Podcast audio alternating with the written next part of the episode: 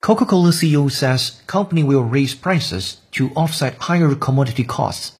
Coca-Cola will raise prices on its drinks to combat the impact of higher commodity costs, its CEO told CNBC on Monday. The beverage company joins a number of other consumer giants such as Kimberly-Clark and J.M. Smucker in hiking prices.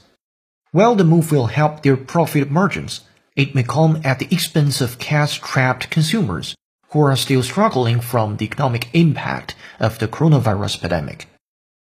We are well hedged in 21, but there's pressure built up for 22, and so there will have to be some price increases.